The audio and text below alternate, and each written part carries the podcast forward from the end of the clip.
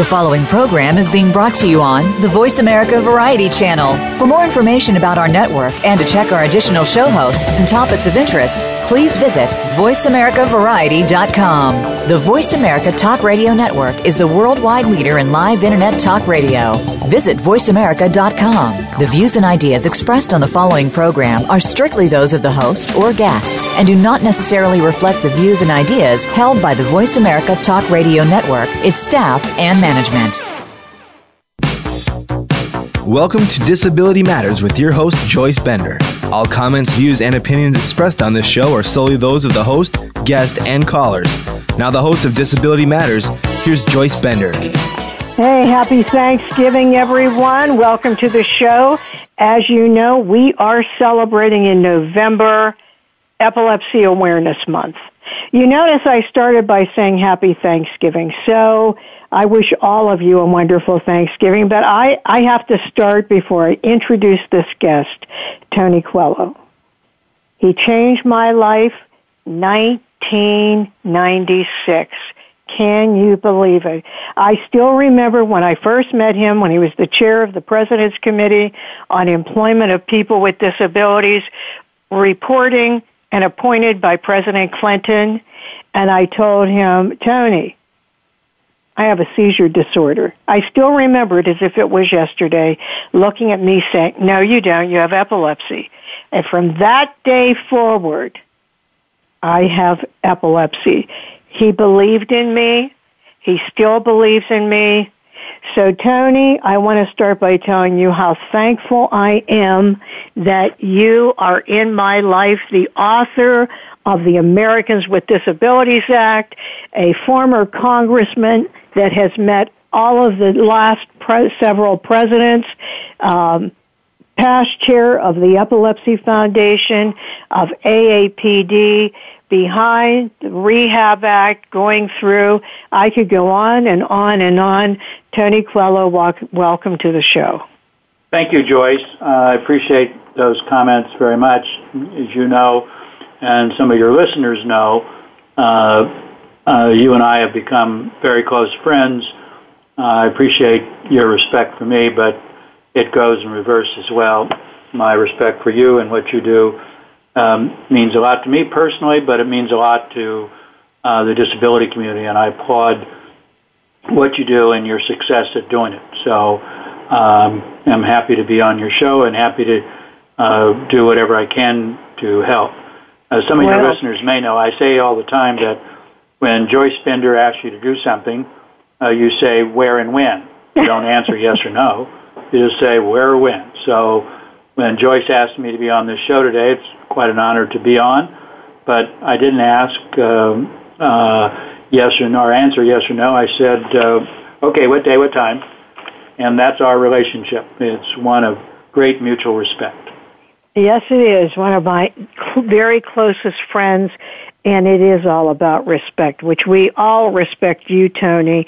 And you know, now that this show, which is by the way sponsored by Highmark and Bayer Corporation, has really taken off, I would like you to start by telling your story uh, because it is so powerful for all of our listeners, including those that have not heard it before. Thank you, Joyce. I'm happy to do that. Um, cut me off if I start elaborating too much. But uh, my story on epilepsy started um, uh, when I was 16 years old, uh, and I'm now 72. I've had seizures for all that time. I still I had a seizure just two weeks ago. So uh, I've been living with epilepsy uh, and the consequences of it for all this period of time. I will start off by saying that I thank God for my epilepsy because it made me a better person. It made me, forced me to understand who I was and what I stood for. And as a result of that, uh, I've uh, had some troubles as I've gone through the last 50 years, uh, but it uh, always brought me out on top because of my attitude about life and my attitude developed as a result of my seizures.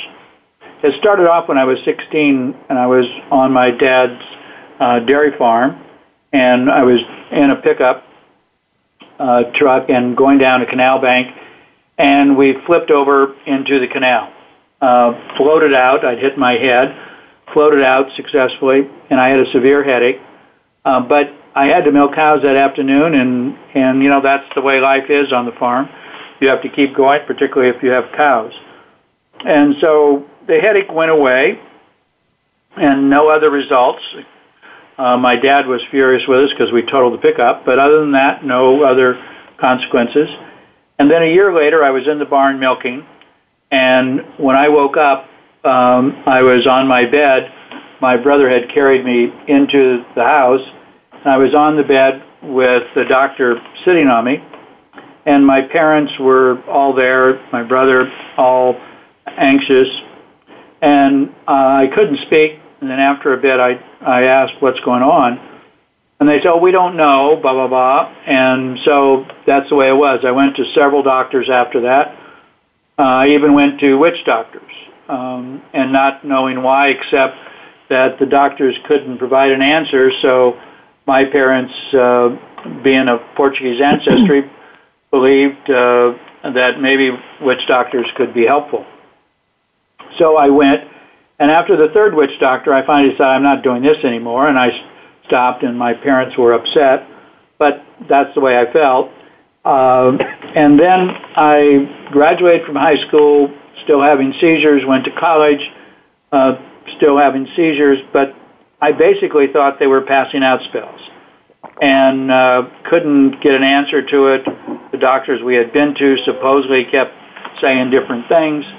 Uh, but what I found out much later is the doctors were telling my family that I had epilepsy, and they refused to accept it because, as devout Catholics, uh, they believe that if you had epilepsy, you were possessed by the devil. And uh, that was part of the reason that my family didn't want to tell me, because under uh, the beliefs that they had, that uh, God was punishing uh, the family for some major sin somebody had committed. The reason I tell you all this is because the stigma of epilepsy still exists today. Uh, that was 50 years ago, but the stigma is still there. We're making progress, but because of uh, institutional beliefs and cultural beliefs, uh, a lot of people won't talk about their epilepsy. And so uh, it started way back many hundreds of years ago. So I go on to college, and have you know, I'm student body president, very successful in high school and in college, and I decided I want to become a Catholic priest.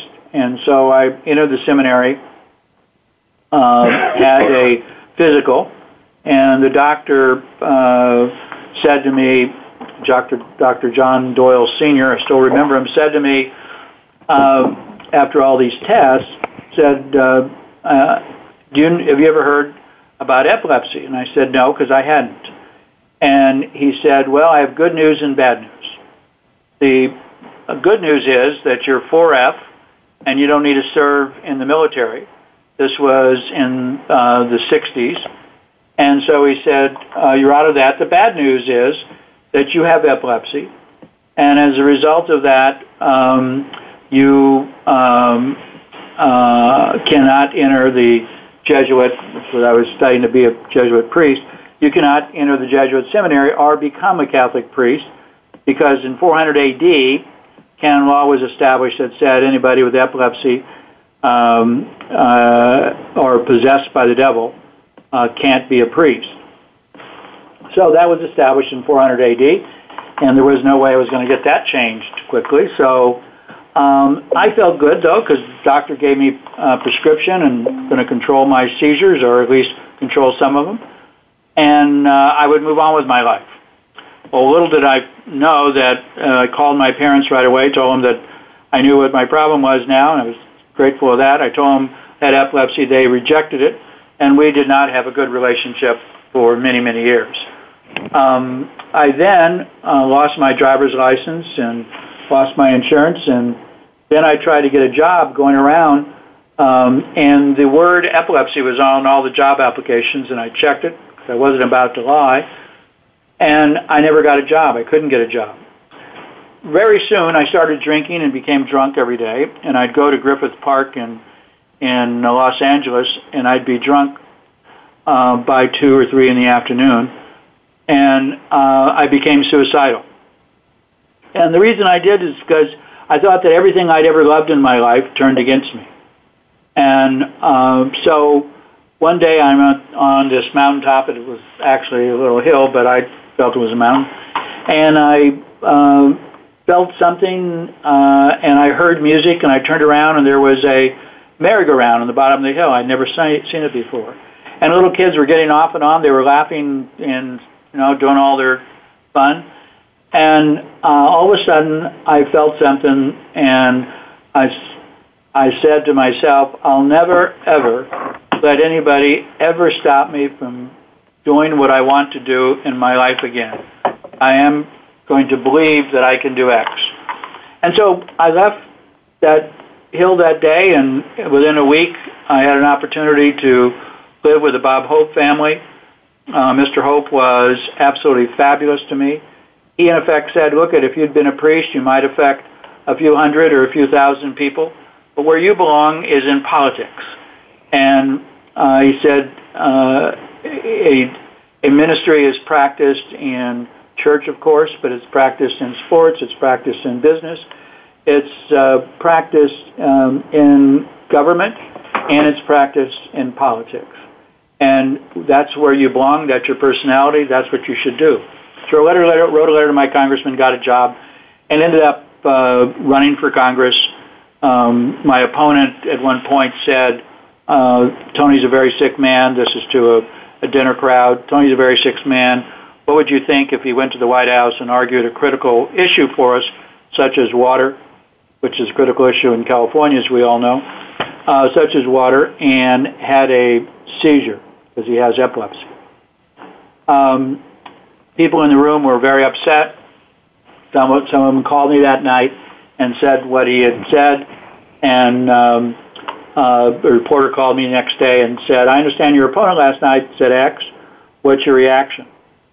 And I'm not that clever, but something uh, gave me the wisdom to say, um, I've known a lot of people in the 14 years that I've been a staffer for a congressman who've gone to the White House and had a uh, fit uh, but at least I'd have an excuse.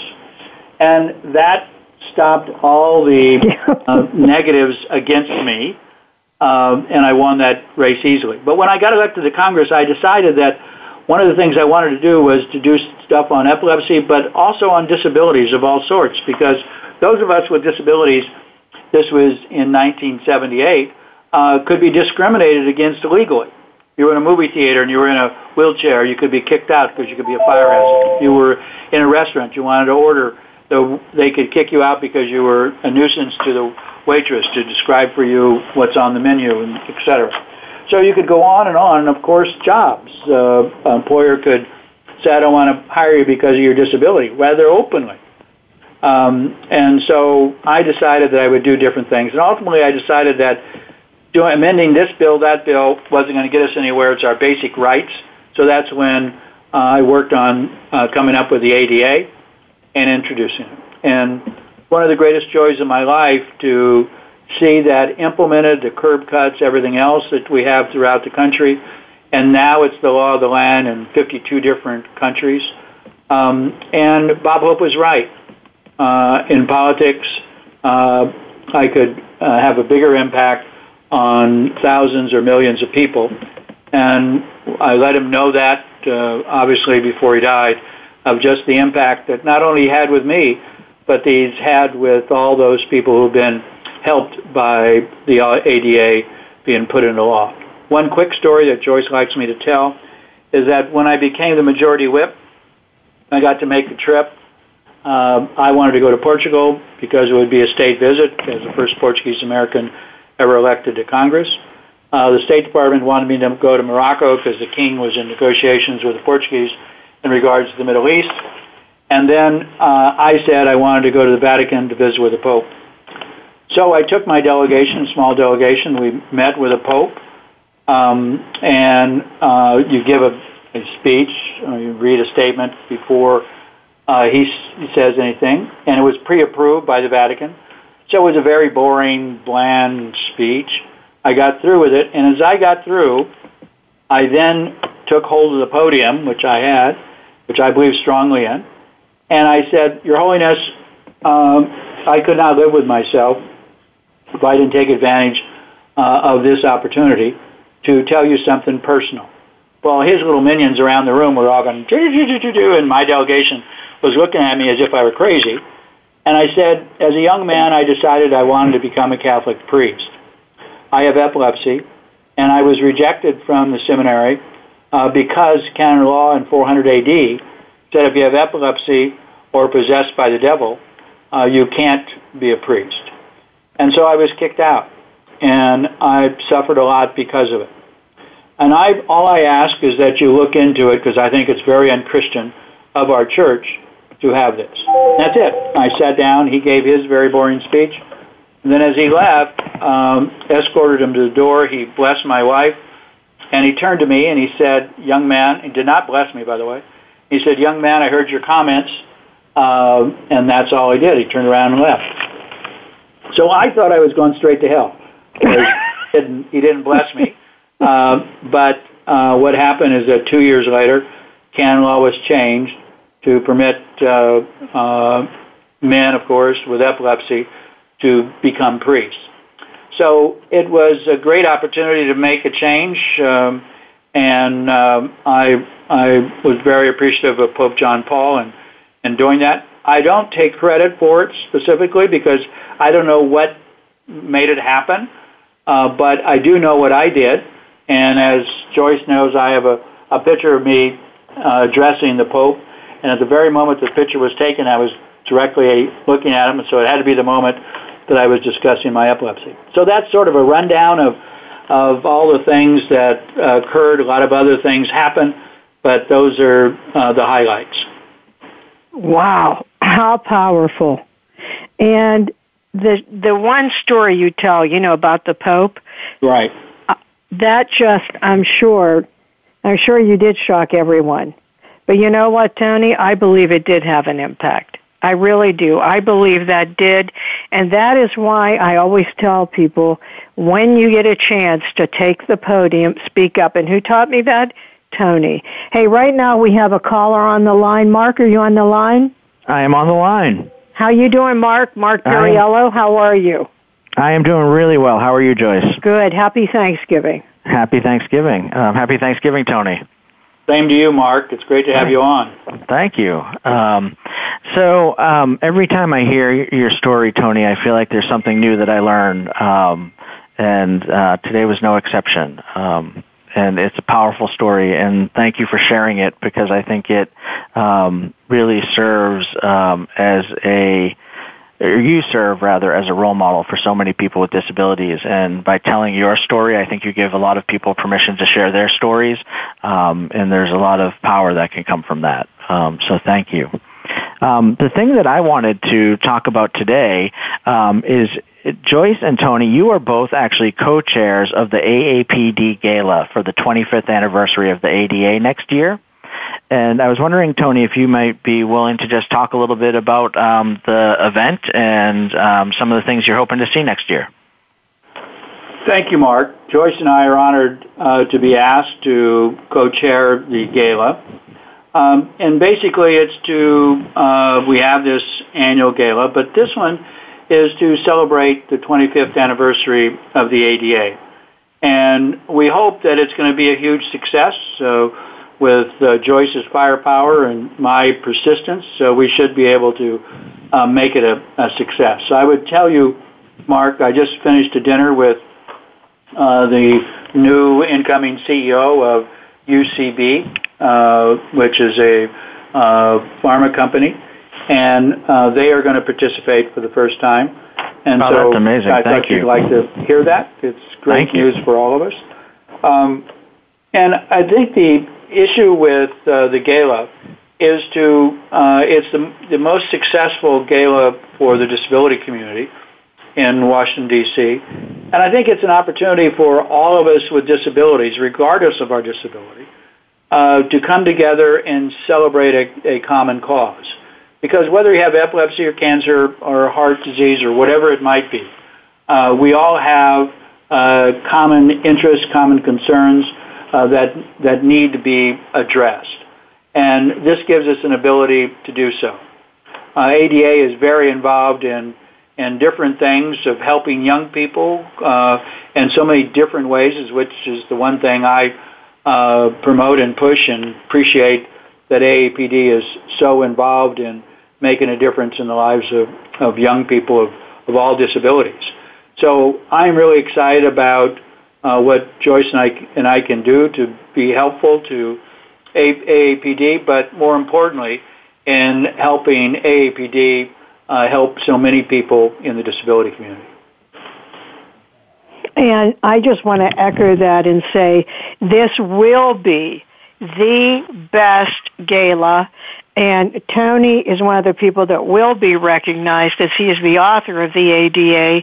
But we have so many people coming to this, and as you know, I call this the Academy Awards of the disability community. May I suggest that if you're listening and you want to attend, that you buy a table or purchase a seat now because this is going to really be big. Mark, when is the, the gala? It is on March 11th. March 11th. And it will be dynamic with the people that we are inviting, uh, you know, all the way to the White House. So, um, Mark, we are behind you 100%. And by the way, Mark is the CEO of AAPD and it has well, become a huge success for all of us. So we appreciate, Mark, what you do. Well, thank you. I couldn't do it, um, not even a fifth of it, without all of your help. Um, so thank you. But you are, and we're behind you, and I wish you a very happy Thanksgiving. Thank you. You too. Have a great uh, rest of the show. Okay. Thanks, Thanks. Mark. Bye. that is going to be a fabulous gala absolutely fabulous. I am so excited about it. Tony, you know, one in 26 people live with epilepsy. Do you think the people do not want to tell anyone because of shame, because of stigma, because of fear? What do you think? Well, it definitely is because of the stigma. Uh, some people are concerned that uh, they won't be able to get a job um, are, are concerned about having a seizure in, in front of others and so forth. Uh, parents are overly protective, in my view. A lot of parents at times are responsible for really handicapping their, their kids uh, because they don't want them uh, to be hurt. I take the view very, very strongly, Joyce, as you know, is that how can uh, you succeed if you haven't been rejected in some way? and you you need to have the opportunity uh, to fail in order to have the opportunity to succeed. And so uh, it's one of the things that we really have to address, and and by being open, and one of the reasons I pushed you to be open about your epilepsy uh, is for that reason. The more we people that are willing to discuss their epilepsy, what they go through, um, the more we're going to get rid of the stigma. And the stigma is uh, is involved in cultures and not involved in religions, not just the Catholic Church, but other religions, and so many cultures uh, from all over the world. This is a huge problem in a lot of foreign countries and the way that they treat uh, uh people with epilepsy. So uh, it is definitely the stigma, um, and the more we have uh, pharmaceutical companies and others developing the drugs, uh, the more we have doctors really understanding what epilepsy is, um, the better it will be to get over this uh, stigma. 50 years ago, when I first had my seizures, there was only three drugs that we in our community had. Uh, and now there are lots of them um, because people are willing to get involved, do the research, develop the drug, and because people are, are willing to use the drugs now because doctors – understand it and are willing to prescribe. So the more we do, the more open we are, um, the more people will be affected and impacted. Yes, and, and so much do I agree. Remember, everyone, don't be ashamed. Parents, don't tell your kids. Shh, don't tell anyone because you're just saying there's something wrong. Um, I think we have another caller on the line. Jenny, are you on the line? Yes, I sure am, Joyce. Happy Hi, Thanksgiving, Joyce. Hi, Tony. Jenny. Hi, Jenny. How are you? I'm well, thanks. How are you? Good, good. Happy Thanksgiving, by the way. Happy Thanksgiving to you, too. Uh, Tony, in 2003, you told Sam and you told me to speak up about our epilepsy and to never be ashamed. And uh, that has stuck with me. Um, first in 2003, and then a few years later when uh, you said it again to us. And at that point, uh, Sam was a little bit bigger and uh, really needed to hear it. And I needed to hear it because I was diagnosed with my own epilepsy. And uh, after years of misdiagnosis, and uh, that has just really resonated with me through uh, times of ostracism and misunderstanding and all kinds of things that we've been through, and uh, needing education around so many different things, educating other people. And Let me just let me uh, tell Joyce's listeners something. I know you won't mind be being very honest uh, in regards to this, but I think uh, your listeners need to know uh, what happened to Sam and why, uh, and what one of our biggest problems uh, is in disabilities. Uh, but in regards to uh, people with uh, epilepsy having seizures.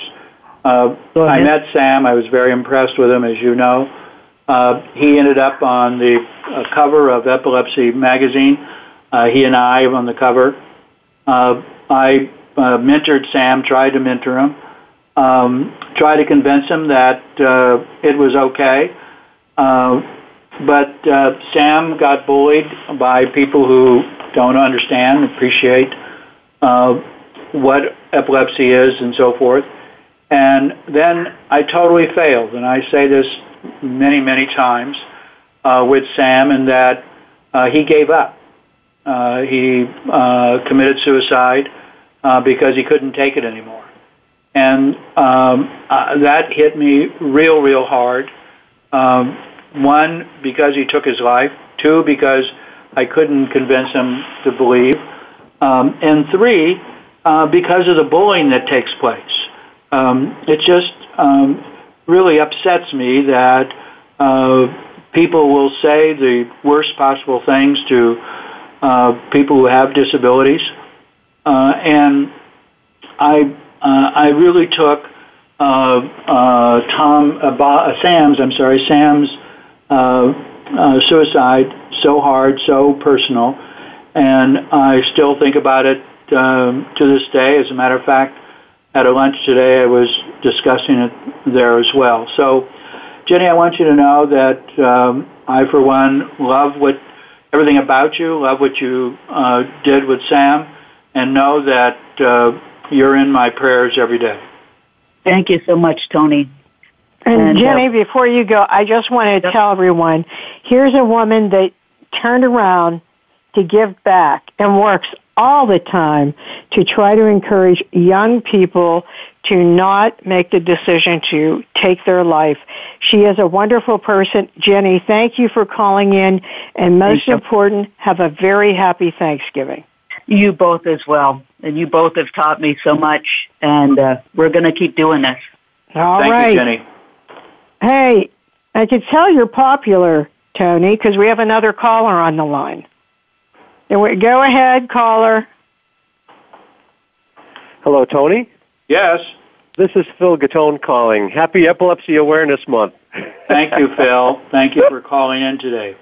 Well, I just wanted to say hello and tell Joyce and her listeners what an outstanding uh, lifetime of leadership uh, you have uh, provided to our community uh, across the country and around the world, uh, not only with your leadership uh, with authoring the ADA, but also with your example. Just as Sam, Sam's life, you know, was experiencing uh, bullying, and and uh, Jenny, his mom, has uh, has been really uh, an instrumental advocate moving forward.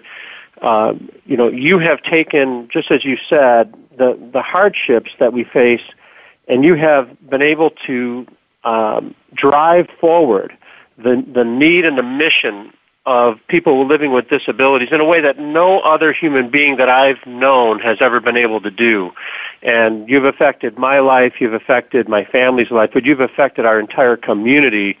And I just wanted to say uh, thank you, and it's an it's an honor to work alongside of you in this mission. And Joyce, uh, your example of leadership is just at the highest level.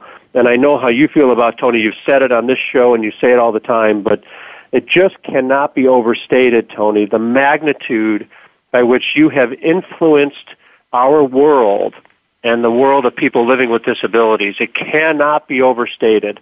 What you have done is uh, monumental, and it will be a legacy uh, for for generations to come to see the example that you've set. So, thank you. Thank you, Phil. Appreciate your your comments very much.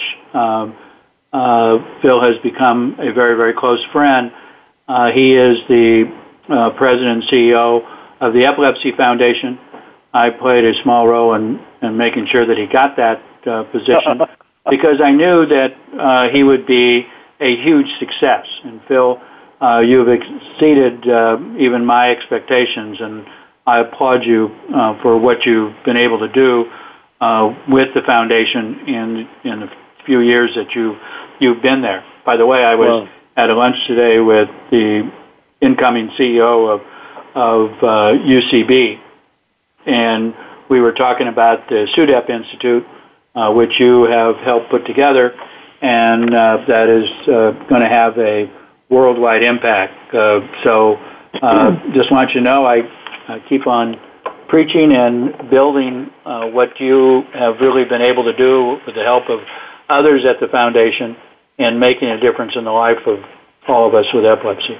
Well, thanks, Tony and Joyce. I just want to say one last thing, and that is that, you know, when someone has led a lifetime of service to their fellow human beings, you know, and you think, well, Tony's pretty old, so he might be, he might be uh, kind of finishing up a lifetime of, of commitment. Nothing could be farther from the truth. I mean, I've never seen you so energized, Tony. You have you have so much more work to do, and our community is going to continue to count on you for years to come. And uh, we're just so thankful for you, and and uh, just want to wish you well. Wish everybody a happy Thanksgiving. Thank you, Phil. I told my uh, partner hey, that I hey, have Phil, another 15 years at least. Uh, yeah, that's right, so, Tony. Uh, I want to, uh, you know, my dad lived to 93, so you're going to have me around for a few more years. Yeah, we're going for 100. hey, Phil. All right, thank you, Phil. Thank I, you I just want to say about Phil, he is, as Tony mentioned, the CEO of the National Epilepsy Foundation. He is absolutely a wonderful person and a great leader and did so much in a very short time period. You know, he came up through the ranks being the head of an affiliate in Chicago. Um, his son lives with epilepsy. He has the most wonderful family. His wife is the first lady. We know that. Fortunately for you, she married you, Phil. But she exactly. is, and Phil is, a wonderful, wonderful person. Uh, I'm so proud of him, and you know it's personal to me. So if anyone is living with epilepsy, don't forget this Thanksgiving to make a contribution. Um, and Phil, I wish you and Jill and your family a very happy Thanksgiving, and I am not going to ask you to sing, although I'm tempted to. Well, God, God bless you both, and, and Tony, thanks again for all you do. Thank you, Phil. Bye bye now. Bye bye. Such a great person he is. You know, Tony, really I want to ask I you a question. Say that just because he was on the line, but he's really Yeah. done a lot for the foundation, and in turn, a lot for uh, those of us with epilepsy. So, I really appreciate his commitment and devotion and the impact that he's had. Right. Hey, Tony, something I know you love to talk about is Section 503 of the Rehabilitation Act, which you worked on for years and years, and now here it is, a reality. What do you think about that, Tony? What do you think that's going to do in America? Well, Joyce, as you know, uh, something I worked on for at least 25 years, uh, the Rehab Act said that uh, federal contractors had to hire and subcontractors had to hire uh, people of color, women, and those of us with disabilities. Uh, there was a definition of uh, women, of course, and a definition of people of color, but there was not a definition of disability. So we had to come up with a definition that all the agencies would come up with. Then we had to do uh, a census uh, check of people with disabilities to find out how many disabled there were in the country and where they were located. And so we had to come up with the right question, the right uh, wording of everything, and that took uh, years to get that done. Um, and we finally got it all done, and then we had to have an executive order to implement uh, bringing those of us with disabilities under Section 503. Uh, President Obama uh, did that, uh, and with the help primarily of Valerie Jarrett, who uh, really pushed hard, a great supporter of those of us with disabilities. And it's now the law of the land. And basically it says that uh, all federal contractors and subcontractors um, have to have a program of uh, hiring people with disabilities. And after a year, if they don't, uh, the government can uh, penalize them for not uh, following through. And so I was told that in the first year that this goes into effect, that 464,000 people with disabilities will get employment. I don't know if that's factual or not, but that's a lot of people, and that's only the first year. And so uh, I think that it's going to have a huge impact on the employment opportunities for people with disabilities. As you know, Joyce, uh, you are one of the leader leaders in this whole effort to get those of us with disabilities employed, and you've been very successful in doing that over the years. With 503, uh, it's going to make your job a lot easier because people have to comply with the law. Uh, they couldn't discriminate before under ADA. now with 503, they have to hire people with disabilities, and uh, they need to go someplace, and the best place to go is Bender Consulting. Um, and what people don't appreciate is those of us with disabilities, we want the same rights that everybody else has. Nothing more, but nothing less. And with that goes the right to have a job. Now, when I say that, I don't want people to believe that I'm saying you got a job and you don't have to work or that you can't be fired or whatever. I am very firm in that you only should be hired if you can do the work.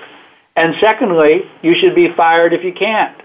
Um, because all we want is to be treated like other people. But what has happened is we haven't been given an opportunity to fail. And if you gave us an opportunity to fail, I know that we would succeed. But if you don't give us an opportunity to fail, we can never get there, which means an ability to buy a home or to rent a home, uh, buy a car. Uh, it means to be able to uh, be married and have a family and have your independence, which is something that most Americans get, but those of us with disabilities that didn't have that opportunity because we were dependent on everybody else. And so with 503, now we have an opportunity to uh, go out there and get people employed who have ability to get people employed so that they can have the dignity like everybody else does of being able to work and like I've told the last five presidents, give us an opportunity to pay taxes like other people. We want to pay taxes because that shows that we have independence. That shows that we participate in the American system, which I love so much, and that all of us with disabilities love. And uh, that way we can pay back to society what society will do for us. So it is a great opportunity, Joyce. In my view, uh, 503 is probably more important in, long term than ADA. ADA gave us the right uh, to sue, to make sure that the law was on our side when we couldn't be discriminated against, but it didn't give us any right to a job. It just gave us the right to sue if somebody didn't, if discriminated against us. But 503 is going to affect hundreds of thousands of people and what they can do for their families, what they can do for themselves. It's a huge, huge win for our community. And I have to say, Tony, you are so right. Talk about a game changer. For years, when I would go to companies, you know, you had to talk to so many people to try to move the agenda to employ people with disabilities. And this is the first time in my life so many companies, you know, are contacting us. And if they're contacting me, they're contacting, you know, others, which is so good. So great. It is a great day in America for people with disabilities. And, you know, I want everyone to know, guess who called and told me? Tony. When he told me, I was so shocked because this has been going on for years. And Tony has worked on it, as he said, for 24 years and worked with Valerie Jarrett in the White House. And what a great thing that it finally happened. No, it is I agree. unbelievably it started with great. Bill Clinton uh, uh, initiated the process or permitted me to, to go after it, and and we did. Um, and then uh, since then, we kept on building up to this point. And so I appreciate uh, all the presidents that have helped us um, and really sincerely appreciate what uh, Valerie did to help us with President Obama. Right. Yes, she is a champion. No question about that. Tony, I know you have worked on this whole marijuana uh, controversy for children and people living with very, very significant seizures. Uh, would you talk about that for a few minutes? I'm happy to, Joyce. Um, I believe in medical marijuana because I know for a fact that it's helped out uh, uh, individuals, and particularly young people. Uh, kids who have uh, 50 seizures, 70 seizures a day, they have no quality of life. But listen, not only do they not have quality of life, but their families don't have quality of life. And so it affects everybody, uh, their, their immediate family and their extended family. And so getting kids uh, onto medical marijuana, and not, it doesn't work for everybody, I understand that. But for those that it works for, if you can bring down the number of seizures that you have in the two cases that I've worked on, they brought brought it down from 50 plus seizures down to two or three a day. Two or three a day is a huge improvement. For a lot of us, if we have two or three a year, we feel bad about it. But kids, two or three a day. But you know what happens? They then have a quality of life. They can go to school. They can do things just like any other kid. And so what people think, though, if it's medical marijuana, that must mean it's also recreational marijuana, and these people can get high on it and uh, cause all kinds of other problems and so forth.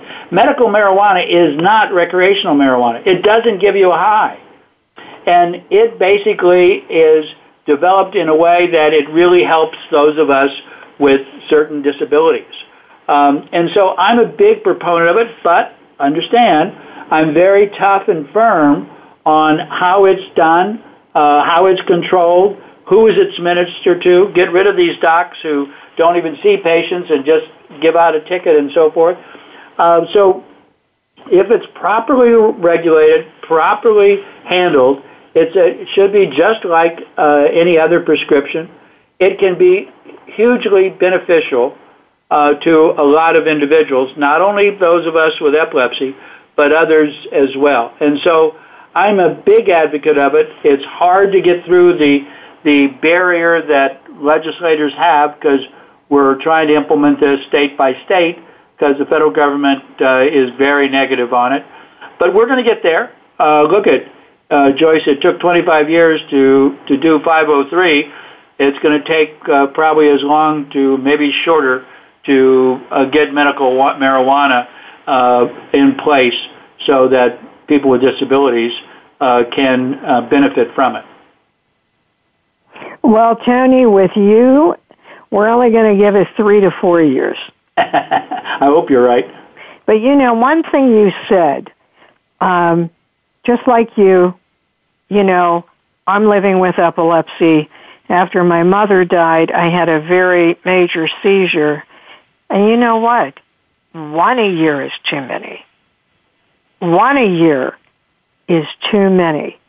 To think of hearing you talk about a child having so, so many a day, and then, oh great, I'm only having two to three.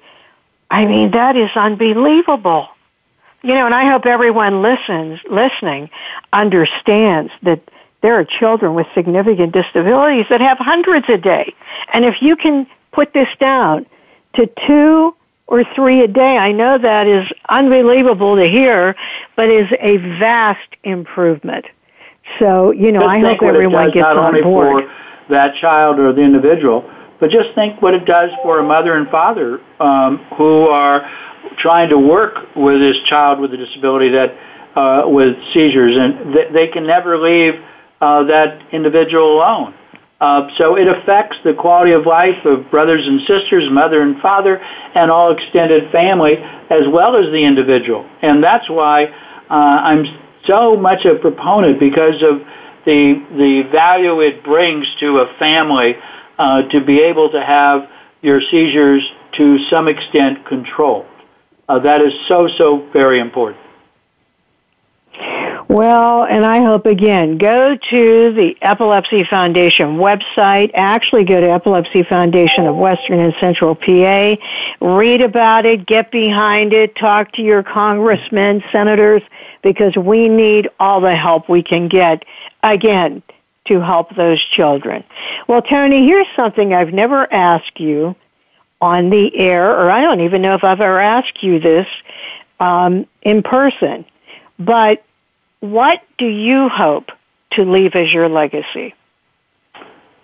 Well, Joyce, uh, there's a lot of things, uh, but one of the things that um, I really feel strongly about is that um, I I thank God for um, my epilepsy uh, because it forced me to find out who I was.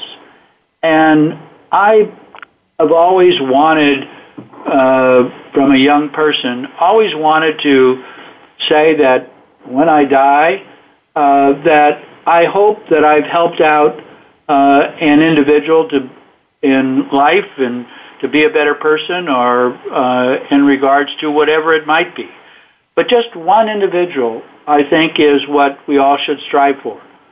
And I know that I um, uh, helped out one individual, uh, but many times more. And to me, being able to impact positively somebody's life should be the greatest thrill that you should have.